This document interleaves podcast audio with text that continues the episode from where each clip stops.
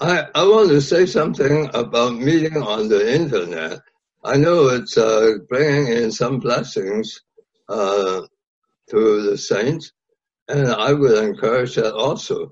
Uh, I got uh, a few things that I want to say about uh, meeting on the uh, internet. First of all, if you go back, and I did go back and look at all of Brother Lee's sharing about how to meet.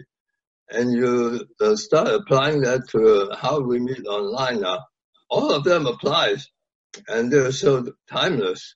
Um, that's wonderful. Uh, I'll I'll share that in another clip, but in this clip, I want to say especially uh, about uh, the brothers who are trying to facilitate these meetings uh, the first thing is don't try to botch the meeting and don't try to uh, make the meeting a, a platform.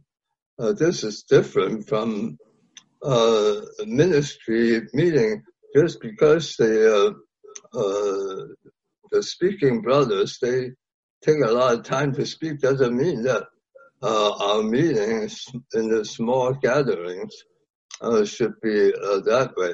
In fact, the most important word, and you should remember that word, is mutuality. And mutuality is really what uh, uh, built up the church. And we see uh, with, the, with these gatherings, some of those that haven't met with us start meeting with us. And it's very important that they have a sense of uh, belongingness and feels that they like to join the group. And that uh, sense of mutuality that is true. Uh, that every some but mutuality is uh, in uh, experience experiential sense important. Do you remember the first time that you uh, speak in a meeting? Oh, people ask, how is the meeting? You say, oh, it's wonderful but uh, actually it's not that wonderful. But to you, it's wonderful because you speak, and um, and so um, it's very important that we get everybody um, to participate and to speak, especially those who have not met with us for a long time. Uh, you uh, somehow induce them so that they will be able to uh, participate.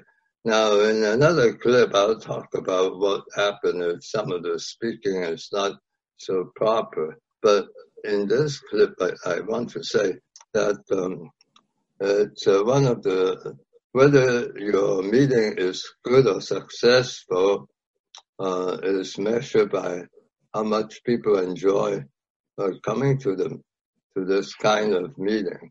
And um, uh, sometimes people are not inclined to speak. Um, uh, actually, you know, some people, they don't like to speak in front of big crowds, but when it's before camera, they feel actually more comfortable to speak. And uh, you, you, you can start asking them some some simple questions while you're talking. I'll say, "Hey, John, um, uh, you think this is right?" And he said, "Oh, yes." Then that, "Oh, yes," open up his mouth and he'll say something more a couple of minutes later. And uh, or if you say, "Hey, hey." Uh, I've been uh, having people deliver food to my door. What, what, what, what, what is happening to you? How do you get your grocery? You then you're asking him something that he doesn't need to be very spiritual. He can just open his mouth and just, he, he can tell you. But once he opens his mouth, then uh, when you start talking about other things, he'll, he'll say, oh, I remember this, oh, I remember that, and oh, I like to share about that. Then once he uh, shares that, then he um, he feels, uh, oh wow, he, he is a part of the group and uh, he's getting a lot from the group. Now, in another clip, I'll talk about, you know, how Brother Lee said in every meeting we need the spirit, we need the word, and so forth. But uh, this one thing I want to remind you, um, take advantage of the, the, time that we can have on the internet and to, uh, it's golden opportunity to shepherd each other.